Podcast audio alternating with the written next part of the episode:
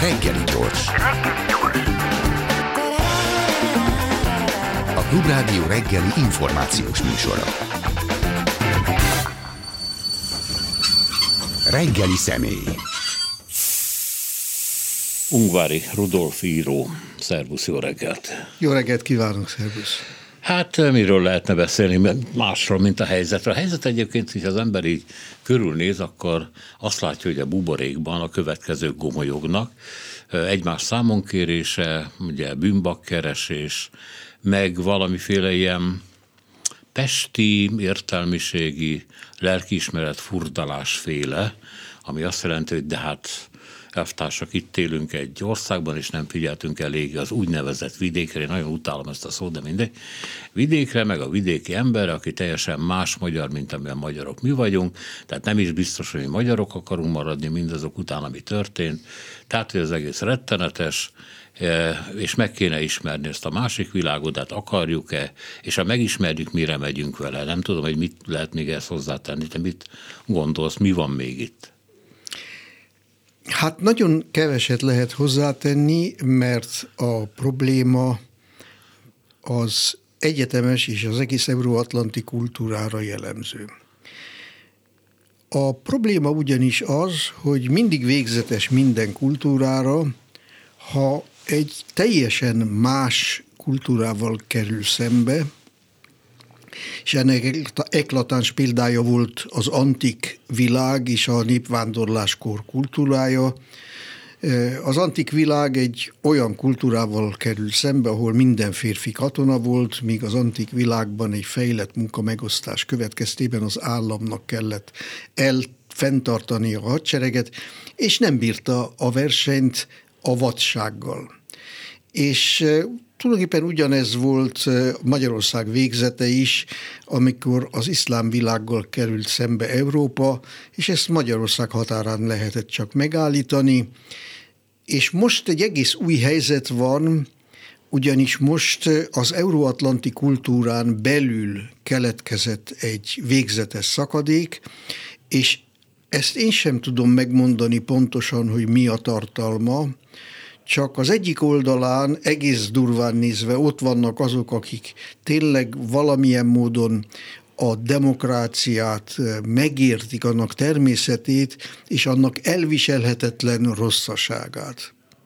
És a másik oldalon pedig ott van egy eh, hatalmas eh, része a társadalomnak, amely ezzel nem foglalkozik, mert ahhoz, hogy meg lehessen érteni, hogy a demokrácia az állandó válságok, az állandó nehézségek és problémák világa, ahhoz, ahhoz nem tudom pontosan, hogy milyen fajta műveltség kell, de valami kell, ami az emberek jelentős részében hiányzik, és az a roppant érdekes dolog, hogy ez majdnem 50-50 százalékkal alakul ki. Ami abban a politikai helyzetben tükröződik vissza, hogy mondjuk Trumpra majdnem 50 százalék szavaz, és az ellenkezője is. Orbánnál is tulajdonképpen majdnem ugyanez a helyzet, csak ez a torz választási rendszer ezt nem mutatja igazán ki. És hát végül is valószínűleg ennek a mélyén eh, inkább lélektani gyökerek húzódnak meg. Eh, a, a modernitás kihívásait különböző módon feldolgozó emberek ellentéte. És ez manapság politikai eszközökkel nagyon nehéz kezelni, szinte kezelhetetlen. Minden más speciális kérdés magyar, Egyesült Államok beli, Franciaország beli, a történelmi múlt, az adott nemzeti kultúra színezi át ezt az alapvető helyzetet, de alapvetően az a nagy probléma, hogy hogyan lehet, hát hogy úgy mondjam, a társadalom másik felének a szívét fölemelni, és ez, ez nem politikai kérdés, ez egy mű, nem is műveltségi kérdés.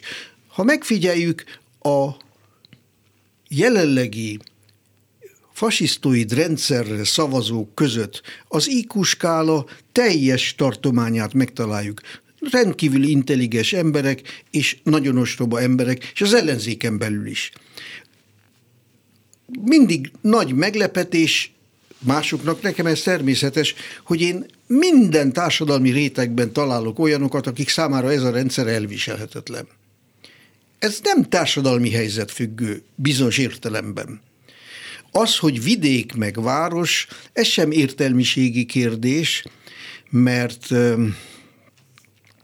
ebben a városban, idézőjelben, ebben baloldaliak és jobboldaliak egyaránt vannak politikailag. És valószínűleg a vidékre is ugyanez jellemző, csak azok, akik a Fideszre szavaznak, azokban a politikai érzékenység, a politika iránti affinitás, hogy úgy mondjam, a hozzáértés nem ugyanolyan jellegű, mint, a, mint ebben a városi rétegben, amely, amely szintén nagyon különböző, de, de abban a politikai tudatosság valamivel erőteljesebben működik, és ilyen értelemben a demokráciához fűződő viszony is. És ezt a különbséget, ezt, ezt, mint mondottam, ezt nem lehet politikai eszközökkel kezelni manapság. Hiába megyünk le vidékre. Mese. Van ennek valami köze annak a, ahhoz a megalapításhoz, hogy hogy a liberalizmus ideája, ugye rengetegféle liberalizmus, de mindegyik valamiképpen önállóságot jelent az, hogy az ember nem fél a konfliktusoktól, vagy éppen szüksége van a konfliktusokra, hogy megoldja őket, mert az életben tartja, eszközeket ad a kezébe az élethez, megtanítja harcolni, stb. stb. És vannak emberek, akik meg azt gondolják, hogy hogy, vagy úgy érzik, hogy félni kell ezektől a konfliktusoktól, főleg ugye a mai globális konfliktusoktól, és tele vagyunk mindenféle konkrét bajjal, a bevándorlástól kezdve a háborún át mindenig, és sokkal jobb, hogyha van valami védőernyő fölöttünk, valami vaskupola, és ezt a vaskupolát államnak hívják. Hát nagyon örülök neki, hogy te nem elvontan, hanem érthetően fogalmazod meg, amire én próbálok kilukadni, mert az én megfogalmazásom az elég nehezen érthető. Itt egyszerűen arról van szó, és én nem liberalizmus mondanék itt, hanem egyszerűen a racionalitást. És ezen keresztül a kultúrát. A kultúrát elsajátítani az egy alávetettségi, elnyomási folyamat, amelyben az ösztönöket kell megtanulni, elnyomni. Akinek gyereke van, megcsinálta ezt az életében, és tudja, hogy milyen nehéz ez egy gyereknek egy és hat éves kor között. És ezt az elnyomást, ezt valószínűleg, tehát az ösztönök elnyomását annak érdekében, hogy észszerűen gondolkodjunk, hogy tárgyszerűen gondolkodjunk, és nem csak az érzelmeink alapján, ezt nagyon nehéz megtanulni, és nekem úgy tűnik, mintha lennének emberek, akikben ez úgy marad vissza, ez a küzdelem, ez a nagyon korai küzdelem és kultúra tanulás, mert mindenki megtanulja, most eltekintve a kriminális bűnözőktől, hogy a vágy az ösztönkiélésre ott van defenzívában, és mivel jelen van, és mivel állandóan megsérül ennek a vágynak a teljesíthetősége, ezért egy különös e, sértettségre való hajlam keletkezik, ami nem tudatos és nem a felszínen van, de abban a pillanatban a legkisebb jel éri, például az, hogy vidék. Abban a pillanatban sértettséggel reagál, és nem úgy, hogy hát mi az oka ennek, hogy neki azt mondják vidék. Ez, ez mert neki ugyanúgy rá kellene tudnia látni, hogy miért mondják neki vidék, mint ahogy a városi értelmiségnek nem értelmiség, hanem azoknak, akikben ez a sértettség nem olyan erős, nincs annyira a felszínen, azoknak rá kellene tudniok látni arra, hogy milyen nehéz tárgyszerűnek és racionálisnak lenni. Hát ez azt jelenti, hogy nagyon sok emberben van egy végtelen megbántottság, vagy kisebb rendőrségi érzés. Egyébként a kettő együtt lehetséges. Lehetett látni olyan videókat, hogy, hogy azt mondták a Fidesz szavazók, hogy nem vagyunk mi barbárok, nem vagyunk vadak, és nem vagyunk, és Márkizai Péter valamelyik mondatára reflektáltak, agymosott idióták. Tehát ők úgy élték meg ezt a dolgot, hogy egyfajta felülről a magyar értelmiség, a budapestiek, a racionálisak, hogy te mondod, felülről jövő olyan fajta lenézést, kirekesztést, igen, ők is, ők ezt kirekesztésre gondolják, ami tűrhetetlen. Hát pontosan az a helyzet, hogy azok, akik számára a demokráciában természetes a gyűrődés, természetes az állandó küzdelem, az ellentétek nyílt kihordása, azok nem találják meg a hangot, hogy ezt úgy tudják közvetíteni, hogy az mindenkinek egyformán érthető legyen. Te vaskupolát említettél, tehát az állam biztonságos óvó védelmét ezek ellen a demokrácia okozta kihívások ellen. És, és nem tudjuk megoldani, hogy, hogy mi történjék annak érdekében, hogy erre ne legyen akkora szüksége valakinek, ne igényelje annyira a biztos kéz, a vezér, eh, a vezér megbízhatóságába vetett hitét. Ezt, ezt nem, szóval az, aki Orbán iránt rokon szenvet érez, mert annyira határozott és erős, azt nincsenek szavak, amikkel meg lehet győzni, hogy ez az ember mérgező. Erre mondtam, hogy politikai eszközökkel jelenleg ez nem kezelhető. És ezért ez egy nagyon hosszú ideig fog tartani, és ezen nem egy-két évet vagy évtizedet értek, ez több száz évig fog tartani, míg ezen az euróatlanti kultúra túl, me, túl tudja tenni magát, megoldja, feldolgozza, hogy a kultúrán belül egy iszonyatos és jelenleg áthidalhatatlan szakadék alakult ki. Ez a szakadék, ezzel nem tudunk mit kezdeni. És ez nem politikai szakadék, a úgynevezett pesti, városias, általad értelmiségnek nevezett réteg, amely a Fidesz ellen szavazott, ez nem értelmiségi általában, nem városias, hanem egyszerűen a demokráciát jobban elfogadni tudó réteg, és mindegy, hogy mi a társadalmi helyzete. Hát közelítsük afelől, hogy kinek van veszíteni valója.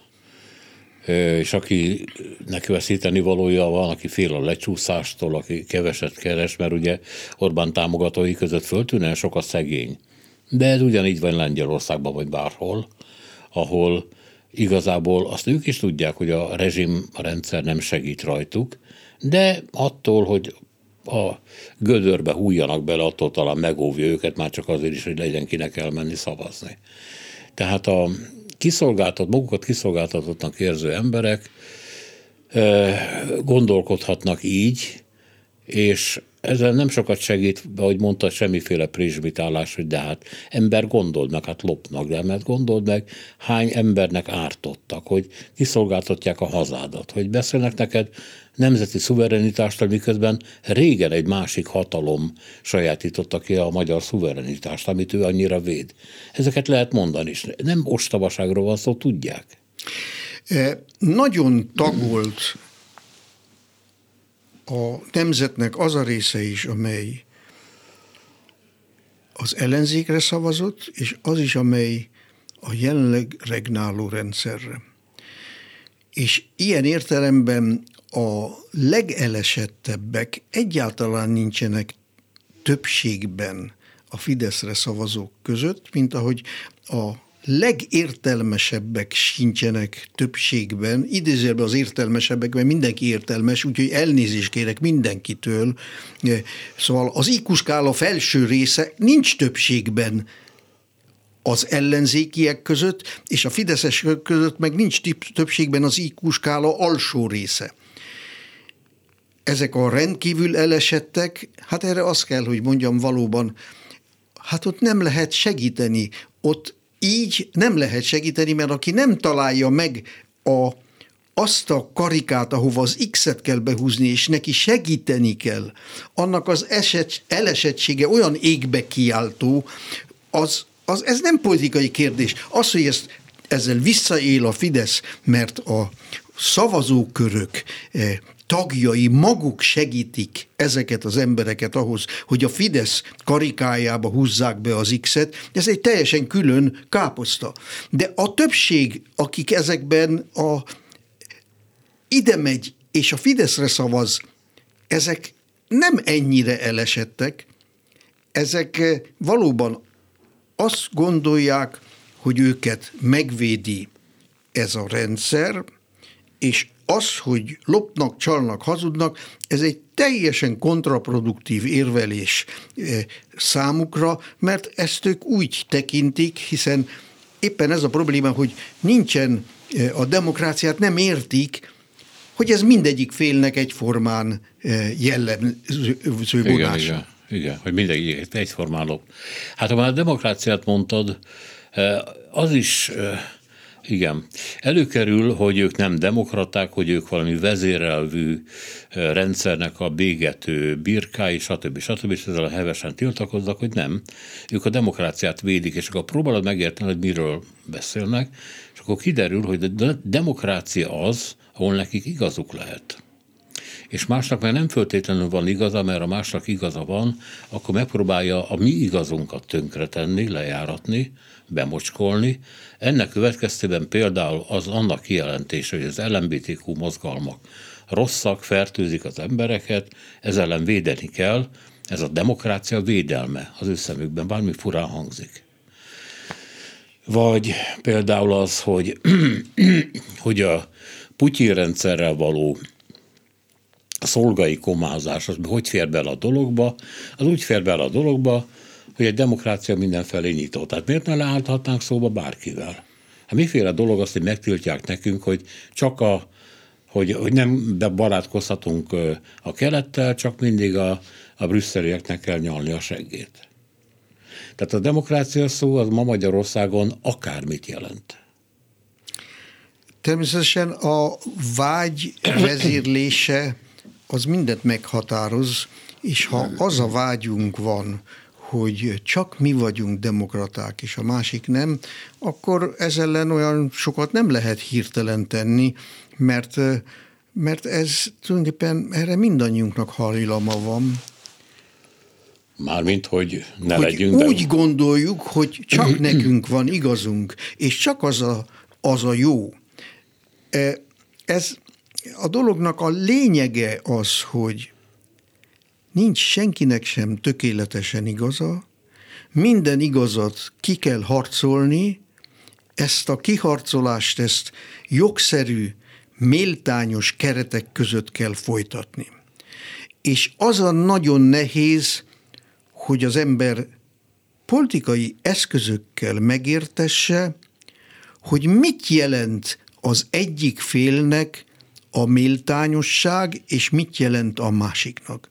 És a probléma inkább az, nem az agymosottság, hanem hogy azok, akik az Orbáni rendszerre szavaztak, azok számára az, hogy az ellenzék méltányos körülmények között induljon neki egy választásnak, az nem fontos. És egy olyan társadalmi réteg, amely az ország lakosságnak majdnem a felét legalább kiteszi, és amely számára nincs jelentősége annak, hogy az ellenzék méltányosnak érzie a választás körülményeit, feltételeit, az nem jelent semmit, miközben az ellenzéki térfélen, ahol a demokrácia belátása annak a rosszasága idézőjelbetéve egy természetes lelki állapot, és ezért a méltányosságra való törekvés egy racionális igény, amely mindegyik politikai felett, amely demokrata megilleti, az, az természetes. És ezt, ezt a diszkrepanciát egyszer nem tudom felfogni, hogy hogyan kezelje a politikai élet. Hát ha van ellenzéki, aki azt mondja, hogy ilyen közegben nem is lehet győzni. Tehát olyan közegben, ahol a, a szavazóknak egy része veszélyesnek tartja azt, hogyha a te szabadságod azonos nagyságú az övével, mert akkor elveszett tőlük a, a macsóságukat, a magyarságukat, az, hogy ők úgy nevelik a gyerekeiket, ahol akarják, mert az övék, az ő tulajdonok, meg más ilyen dolgok, amiket tehát ismerünk. E, és hogy ez ügyben sajnos nem lehet középen állni. Tehát nem lehet azt mondani például, hogy na jó, akkor vegyük ezt az úgynevezett gyerekvédelmi törvényt, és akkor mondjuk azt, hogy én is engedek egy kicsit, meg te is engedsz egy kicsit. Tehát nem gyűlöljük annyira mondjuk a melegeket, és nem mossuk össze őket annyira a pedofilakkal, csak egy kicsit. Te ebben engedtél, én viszont abban engedek, hogy ez a törvény maradjon életben. Egyszerűen nincs ilyen kompromisszum. Ez a kompromisszum lehetséges volna, ha a rendszer nem egy fasisztoid diktatúra lenne, egy demokráciával álcázott fasisztoid diktatúra. Akkor lehetne itt kompromisszumot kötni. Nagyon kockázatosnak tartom most, hogyha itt a klubládió színe előtt én a szexuális életvitel különbözőségeinek kérdésével folytatnám ezt a beszélgetést, mert valószínűleg nagyon kiábrándító lehetek akkor nagyon sok haladó gondolkodású embernek. Én ugyanis egyáltalán nem vagyok elragadtatva attól a szexuális forradalomtól, amely jelenleg lezajlik, Eh, mert minden forradalom, ez egy láthatatlan forradalom, de természetes és elkerülhetetlen, mert minden forradalom végletes, és ez is végletes, eh, és én attól tartok, hogy az, amit itt most jelképesen LMBTQ kérdéssel neveztél meg, de alatta egy hatalmas terület van, minden, ami a nemiséggel összefügg, ez elválaszthatatlan attól, hogy túl sokan vagyunk. És ennek következtében kevesebben kell, hogy legyünk. És minden faj, mert az emberiség azért egy faj is, nem csak szellemi lény, minden faj rendelkezik egy nem tudatos, hanem ösztönös, önszabályozó képességgel, amely például abban nyilvánul meg, hogyha egy szigeten nyulak elszaporodnak, és nincsenek rókák, és nincs egyensúlyban tartva a populáció, akkor a nyulak egy idő után elkezdenek sorvadni, hárnegyedük elpusztul, és az a negyed, amelyik megmarad, az meg tud élni a szigeten. És ez egy még eddig én feltételezem, nem vagyok szakembere a kérdésnek, de ez egy csodálatos folyamat, amelynek a pontos eh, természettudományos, eh, genetikailag kódolt alapjait nem ismerjük annyira, de ez az emberiségben is benne van, és az, hogy a nemiségnek az a formája, amely nem a szaporodásra irányul, tehát az állatias formája, ezt elismerem, de az emberben ez azért nagyon fenkült, és nagyon szép, és nagyon csodálatos. Ez, ez így szabályoz. És ez egy szabályozási folyamat megnyilvánulása, amit itt LMBTQ-nak nevezünk. És én egyáltalán nem csodálkozom, hogy az emberek egy része egy része ettől megretten, mert valami sokkal mélyebben levő önvédelmi mechanizmus készteti erre, és ezt a úgynevezett, megint csak idézőjelben is rossz indulatosan bevallom, haladó világnézetűek, ezt igazából nem értik, ezt a megrettenést nem akarják érteni, ezt, a, ezt az egész problémakört nem így tekintik, mert azt mondják, az ember, az, a társadalom valami egészen más, azt nem lehet állati mércékkel mérni, nem is akarom, csak azért valami ott lent mégiscsak van, ami állati bennünk, És hát igen, ez egy ez... önszabályozó folyamat következménye, ami jelenleg a a szexuális élet területén lezajlik. Túl sokan vagyunk, kész. Én nem tudom, hogy neked igazad van-e. Biztos, de hogy ugye, nem, de nem ugye, ugye hogyha így van, akkor még kevésbé szabad ebből politikai ügyet csinálni, és olyan gyermekvédelmének álcázott törvényt kiadni, mi gyakorlatilag ezeknek az embereknek a megbélyegzésével és eltiprásával jár. De tök mindegy egyébként, mert semmi nem, sem, hogy mondjam, semmit nem lehet olyan politikai kérdését tenni, ami mások eltiprásával jár. E, az a helyzet, hogy ahogy úriember nem antiszemita, a többinek meg tilos, ugyanúgy egy fasisztának, meg egy kommunistának akkor sincs igaza, ha igaza van. Ha tehát ezt egy ilyen fasisztoid rendszer veszi a kezébe, akkor egyszerűen nincs igaza és lusz. Csak az a vicc, hogy ez lehetetlenné teszi, mivel a kormány, ez a fasisztoid kormány veszi kezébe ezt a dolgot, és sajátítja ki az emberek jelentős részében megbúvó megrettenést, eme előbb vázolt uh-huh. szexuális folyamat láttán, ezért ezért az egész megzápul, rettenetessé válik, mert ki lesz használva aljas módon, és lehetetlenné teszi, hogy azok, akik hajlanának egy kompromisszumra, esetleg hajlanának arra, hogy amit én itt elmondtam, az emberiség túlszaporodásának önszabályozó folyamatáról ebbe belemenjenek és egyáltalán vitába szálljanak velem jóindulatúan és méltányosan, mert lehet, hogy valahol azért nekem teljesen nincsen igazam, de valami kevés igazam azért lehet ebben a dologban. Ez lehetetlen, ez a, ez a kölcsönös egymást megértő folyamat, a lakosság megrettenő, és a lakosság egy kicsit kevésbé megrettenő, hanem éppen, hogy elbűvölt része között, amelyet elbűvöl a szabadságnak ez a szexuális kibontakozása, idézőjelben ez a diszkrepancia nem oldható fel egy, egy ilyen zsarnokság keretei között. Ennyi az egész. Reménytelen a helyzet így rövid távon, ezért mondtam, hogy ez évszázados folyamat lesz.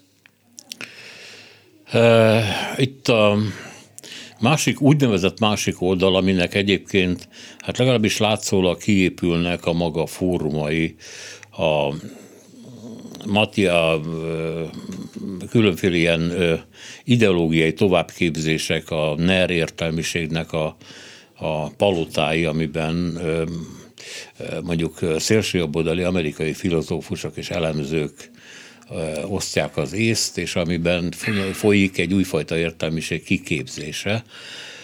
Hát abban azt szokták mondani, hogy azért nézzük meg, hogy például az amerikai baloldal, ők baloldalnak hívják, hát ez mondjuk a mi szempontokból kicsit nevetséges, az miféle bűnöket követel, és akkor az ember megnézi például az a woke culture, mondjuk, vagy a vagy a cancel culture-nek a, a túlkapásai, valami olyan rettenetes szélsőségesség létezik az úgynevezett másik oldalon is, amivel hát én például abszolút nem tudok mit kezdeni. Nem hiszek a vogue nem hiszek a cancelben, nem hiszek ezekben a dolgokban, és mégis azt kell látnom, hogy azok az emberek, akik fölveszik a harcot mondjuk az amerikai szélsőjobboldal mérgező voltával, azoknak egy jó része ilyen. Tehát, hogy ez azért azt be kell látnunk, hogy nem egyszerűen arról van szó, hogy vannak a racionális és a demokráciát használni tudó és szerető oldalnak a képviselői, meg a másik oldalon az irracionális és az állam védelmére áhítozó, lefelé csúszó emberek, hanem van valami elszabadult ideológiai túlzás is. Az a helyzet, hogy a demokrácia nem pusztán kormányzati rendszer, hanem egy működő rendszer, amely már 200 év óta fennáll. Na most egy 200 éven keresztül fennálló rendszer csak akkor tud ennyire stabil lenni, mert ennyire stabil még eddig kormányzati rendszer nem volt, ha önszabályozó. Na most, ha önszabályozó, akkor mi az, ami politikailag szabályoz? A jobboldaliság és a baloldaliság, a liberalizmus és a konzervativizmus. Ez a kétszer két politikai eszmetörténetileg kialakult irányzat szabályozza a demokráciát azáltal, hogy hol az egyik, hol a másik kerül kormányzatra, túlsúlyban, és rángatja a kormányzat szekerét jobbra, balra, liberálisabb vagy konzervatív irányban. A demokrácia ettől stabil, és ettől volt 200 évig fenntartható. E, természetesen 150 évvel ezelőtt a lakosságnak egy töredéke volt szavazati joggal rendelkező, de ez a mechanizmus akkor is ugyanúgy működött. Most 100 százalék, ami egy katasztrófa, egyformán jogosult szavazni, és ugyanez a helyzet, semmiben nem változott semmi, csak ha van szabályozás, akkor van túlszabályozás. Azaz a feedback, a jobb baloldal, konzervativizmus, liberalizmus, az rendelkezik olyan tulajdonságokkal, hogyha valamilyen oknál fogva az erőegyensúly túlságosan felborul, és az erőegyensúlyon én egy nagyon elvont jelenséget értem, egy kulturális jelenséget értek. A társadalomon belül történnek olyan dolgok, például az a szakadék, ami kialakult, és amiről az elején beszéltem, azok között, akik a demokrácia, eh, demokráciát mint rossz, de elviselhető rendszernek, és azok között, akik tudni se akarnak erről, és egy kupulát akarnak maguk fölött a védő toxikus vezérárán is. Nos, akkor az történik, hogy a baloldalból leválik egy szélső baloldal, és a jobboldalból leválik egy szélső jobboldal. És a Kétszer kettőnek egymáshoz semmi köze. Aki baloldali, az demokrata, a szélső baloldali pedig soha nem demokrata. Aki jobboldali demokrata, és a magyar politikai baloldal ezt egyszerűen még most sem akarja igazán elismerni, és aki leválik róla a szélső jobboldal, az pedig nem demokrata. Ugyanúgy a liberális és az, az anarcholiberális és a konzervatív és az ultrakonzervatív között ugyanezek a különbségek. Na már most mind a kétszer-két szélsőség, megváltott társadalmat hirdet, szemben a demokráciával, amely nem megváltott, hanem mocsár, egy dágvány, amiben azonban mindenki megtalálja, mint a tőzeglábban, a saját kuckóját, helyét, ahol élni lehet. Ezért mindenki a rothadó demokrácia mocsarába, tőzeglápjába menekül. A szélső baloldali és a szélső jobboldali diktatúrák elől. És jelenleg éppen arról van szó, hogy a toxikus vezérek segítségével vagy szélső baloldali, vagy szélső jobboldali ígéretek kábítják el a társadalomnak azt a másik felét, aki úgy érzi, hogy a demokrácia elviselhetetlen rendetlenség legyen fölötte egy kupola. És jelenleg a szélsőjobboldaliság, tehát a fasizmus kora domináns, és ez az euróatlanti kultúra legnagyobb történelmi kihívása, ami fennállása óta érte, és nem lehet még előre látni, hogy ezt milyen áron oldja meg. Amit említettél a szavazójoggal kapcsolatban, azért az úgy megkapta a fülemet, és akkor mondom, hogy itt van a Rudi arisztokratikus liberalizmusa, mert azt mondta, hogy száz százalék szavazhat, de hát ez tűrhetetlen. És azt hát, mondtam, hogy katasztrófa, nem kataszt- tűrhetetlen. Katasztrófa. Katasztrófa. Na, Tehát katasztrófák az, az, hogy katasztrófa, akkor mondjuk azt lehet mondani, hogy Brexit? Hát persze, egy eklatáns példája neki, és én nem tudom a megoldást, ez a, megold, ez a kérdés ugyanis pillanatilag nincs rá felkészülve az euróatlanti kultúra erre a rettenetes diszkrepanciára, hogy százszázalékos szavazási jog van. Ez egy, ez egy ugyanis azoknak is ugyanannyit ér a szavazata, akik egy véde kupolát akarnak, és azoknak is, akik a demokrácia rendetlenségét, mocsarát eh, természetesnek és racionálisan megélhetőnek és kezelhetőnek tartják. És ez, ez, ez egy egész csodálatos rejtély, és genetikusok és matematikusok hivatottak igazán megmagyarázni, hogy mire illik a mélyében, hogy ez mindig 50-50 százalékra fordul. Körülbelül úgy, ahogy mindig 50-50 százalék a férfi-nő arány a születésben. Van egy kis eltolódás, aminek tudjuk, hogy csomó élettani és tapasztalati okai vannak, hogy valamivel több férfi születik mindig, míg nő. Ugyanez a helyzet a politikai életben, hogy ez az 50-50 százalék, ez utal arra, hogy itt az emberiségre jellemző önszabályozási folyamatnak egy jelenségével állunk szembe, amely nem pusztán politikai, amelyre, amelyre, amelyet felszínesen nem lehet megragadni. De itt sokan arra hivatkoztak, hogy a, hogy a népszavazáson a rövidlátók és a hosszabb távra látók versenyeztek egymással, és a rövid távra látás, meg a mai félelmem, az eldönti az egész országnak az elkövetkező évtizedeit. És ez az, ami tűrhetetlen, és ez az, amiért sokan azt mondták, hogy a népszavazás nem igazán egy demokratikus fórum, mert oly módon érzelmi alapú, amennyire még a parlamenti választások se azok, ezt nem tudom, igaz-e, de ezt mondták. És ezt ki kéne venni az emberek kezéből. Én, én nem tudom, de hát, hogy itt tulajdonképpen a demokrácia nehézségeit elviselő, és azokat talán még szerető, és a demokráciától rettegő embereknek a konfliktusa van. Valami, valami ez inkább kulturális nekem, hogy nem készültek fel azokból az emberekből, akik oda mentek bebátorolni Amerika, vagy az Egyesült Királyságba. Nem is igen találkoztak velük. Hiedelmek, kultuszok, félelmek, összeesküvés elméletek, kulturálatlanság, nem? Megismételted azt, amit más szavakkal ezelőtt 20 perccel mondtál, és én is valószínűleg most megismétlem azt, amit 20 perccel ezelőtt mondtam.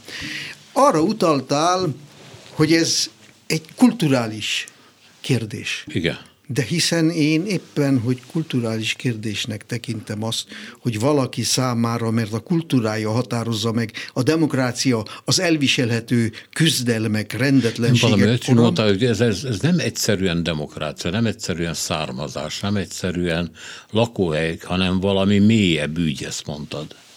Igen, mert eme kulturális jelenség, hogy valakinek a demokrácia elviselhetőbb, a rendetlensége, az örökös küzdelme, és valaki számára pedig az elviselhetetlen rendetlenség állapota, amihez, eh, amivel szemben egy vaskupolára van szükség, és akkor áldozatul esik a toxikus vezéreknek, ez éppen, hogy azt mondtam, csak a felszínen kulturális kérdés, csak a felszínen műveltségi kérdés, mert nem függ a műveltségtől, hanem attól függ, hogy valaki hogy oldotta meg valahogy nulla és hat éves korában, hogy elfogadja a kultúra elnyomását az ösztöneivel szemben, és van, akiben ez úgy oldódott meg, hogy kevéssé halmozódott föl egy sértettségi potenciál benne, amiért jónak kell lenni, és valaki másban pedig egy egész kicsit több sértettség halmozódott fel azért, hogy jónak kell lenni.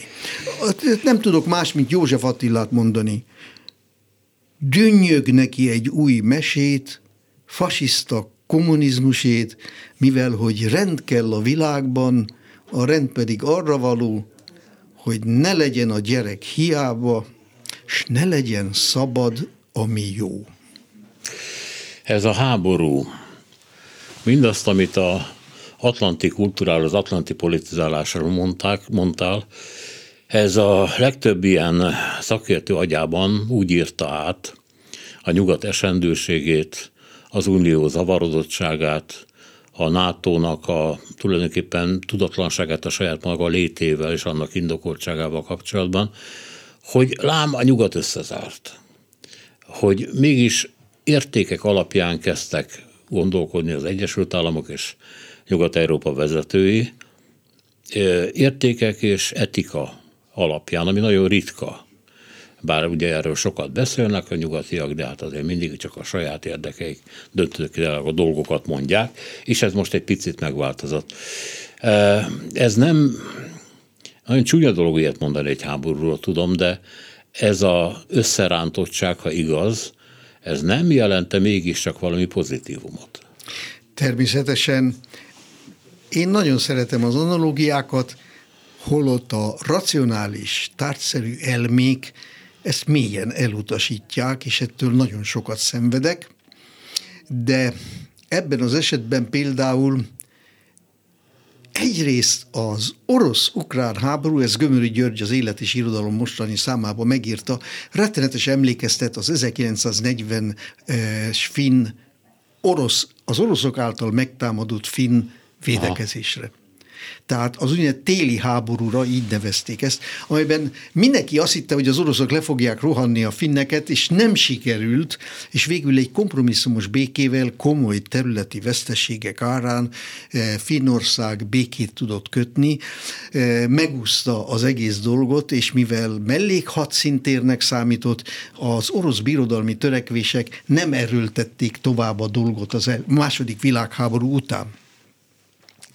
És Ukrajna jelenlegi megtámadottsága őrületesen emlékeztet rá, és én imádkozom, hogy adja Isten, hogy hogy tényleg egy kompromisszum árán iszonyatos kompromisszum lesz, őrületes veszteségekkel, de megusszák a dolgot, és meg fogja érni, mert valóban a nyugat összezár. Természetesen úgy zár össze, hogy sötét, ronda, kapitalista, imperialista, állatias érdekeiket is szem előtt fogják tartani, ahogy szem előtt tartották az első világháborúban, szem előtt tartották a második világháborúhoz vezető úton is, nagyon sokáig tartott a nyugat számára, míg eljutott oda, hogy 1939. szeptember elején megüzenje a hadat Németországnak, és akkor is még évekig tartott, míg fel tudott zárkózni a Németország elleni háborúban a győzelemre, és az is egy őrült nagy teljesítmény, és természetesen érdekvezérelt teljesítmény volt, hogy a demokratikus nyugat össze tudott fogni a bolsevista Szovjetunióval, amely maga a bűn és a gyalázat fertője ugyanúgy, ahogy a fasiszta Németország, meg a fasiszta Oroszország, Olaszország volt, mondjuk úgy nemzeti szocialista és fasiszta, de van egy alaptörvény a politikai életben, hogy a szélső jobboldalisággal a demokraták, mind a baloldaliak és jobboldaliak összefoghatnak a szélső baloldaliakkal, de fordítva nem. Ennek eszmetörténeti okai vannak, tudom, hogy végtelen unalmas, álmosító és fárasztó, de a fasizmus és jelenlegi klónjai, az Orbáni rendszer, a társadalmat vissza akarja vezetni a természeti állapotban, ahol a legerősebb a vezér, a hatalom és a tekintély érvényes. A szélső baloldali mozgalmak megszállottjai pedig, a bolsevisták és jelenleg minden bolsevisztikus rendszer, a felvilágosodás tökéletes imperializmus és kapitalizmus mentes, kizsákmányolás mentes formáját akarja megvalósítani, és ennek következtében szintén a poklot szabadítja a földre. De éppen azért, mert a kiindulás ennyire különböző, ezért van valami pozitív a baloldaliságban, a szélső baloldaliságban, ami a szélső jobboldaliságban nincs abban semmi pozitív nincs, azon kívül, hogy a társadalom önvédelmi mechanizmusa néha a szélsőjobboldaliságon keresztül próbálhat megakadályozni bizonyos dolgokat, elég siralmas. Hm. E, és ha ez a háború elhúzódik, és mondjuk a nyugat, ha már általad említett állatias, önző, imperialista, kapitalista érdekeik fölülkerekednek, mert azt mondják, hogy most már baj lesz, most már nem lesz gáz Nyugat-Európában, most már pénzügyi hiányaink lesznek, hiszen milliárd számra öntjük a, a, a dollárt ebbe a háborúba, amire úgy is azt írják, hogy a mi háborunk, tehát hogy egy proxy háború, nem ukrajnái szegényé, majd erre picit még tér, hú, nem sok időnk van már rá, jó. Akkor maradok annál, hogy az nyugat, amelyiknek a, az értékrendszerét hirtelen visszatért, az nem fog egy olyan békét elősegíteni, amelyik csak arról szól, hogy ő ne járjon nagyon rosszul? Én így a jövőbe ilyen részletkérdésekben még csak gondolni se gondolok rá, mivel engem mindig az előbbi székfoglalóban leírt lényeg érdekel. Ennek következtében minden lehetséges tény. Az ukránok jelenleg értünk, és a szabad emberséges, méltányos gondolkodásért harcolnak, és ez akkor is így van, hogyha az ukrán társadalom nem fenékig tejföl, én ismerem a mai ukrán szépirodalmat, és abból egy olyan kemény eh, társadalom képe rajzolódik ki, hogy nem szeretnék ott élni, de végtelen nagyra becsülöm, hogy valószínűleg éppen emiatt az irtózatos keménység és a ridegség következtében, ami ott bizonyos körülmények között uralkodik, képesek ennyire ellenállni. Nos, az is lehetséges, hogy ezt a jelenleg tényleg hősiesen harcoló népet, értünk harcoló népet cserben hagyják, és feláldozzák Ukrajnát, ha ugyanis egyértelmű és világos, hogy Putyin beveti az atomfegyvert, és ezzel a világ elpusztul. Akkor ugyanis az okosabbnak kell tudnia megoldani a dolgot, és ilyen esetben, ha az az ára, hogy Ukrajna Putyiné lesz, vagy pedig az atomhalál, akkor a nyugat az első mellett fog dönteni. Ez hol biztos? Mivel tudja, hogy ha időt nyer, életet nyer. A helyzet ugyanis az, hogy hosszú távon nem az ilyen szörnyetegeknek, mint a Putyin kedvez a történelem soha. Tehát nem az orosz birodalomnak.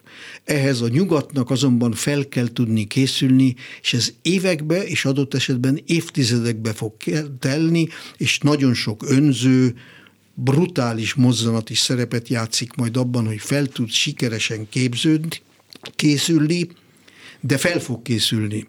És akkor már veszett az orosz birodalom, mert ha most nem tud végleges győzelmet aratni, akkor évek múlva még kevésbé fog tudni. Téged meglepett, hogy egy új világháború veszély éppen keletről indul el? Ezen nem gondolkoztam. Az új világháború veszélye bárhonnan elindulhat, ahol szélső jobboldaliság vagy szélső baloldaliság kerekedik felül, és uralkodik egy nemzetem. Bárhonnan. Köszönöm szépen, hogy itt voltál. Én is köszönöm. Ungvári Rudolf író volt a vendégünk 9 és 10 óra között. A műsort Dobos Krisztina, Csorba László, Petes Vivien, Selmeci János és Szénási Sándor készítette. Köszönjük a figyelmüket, minden jót!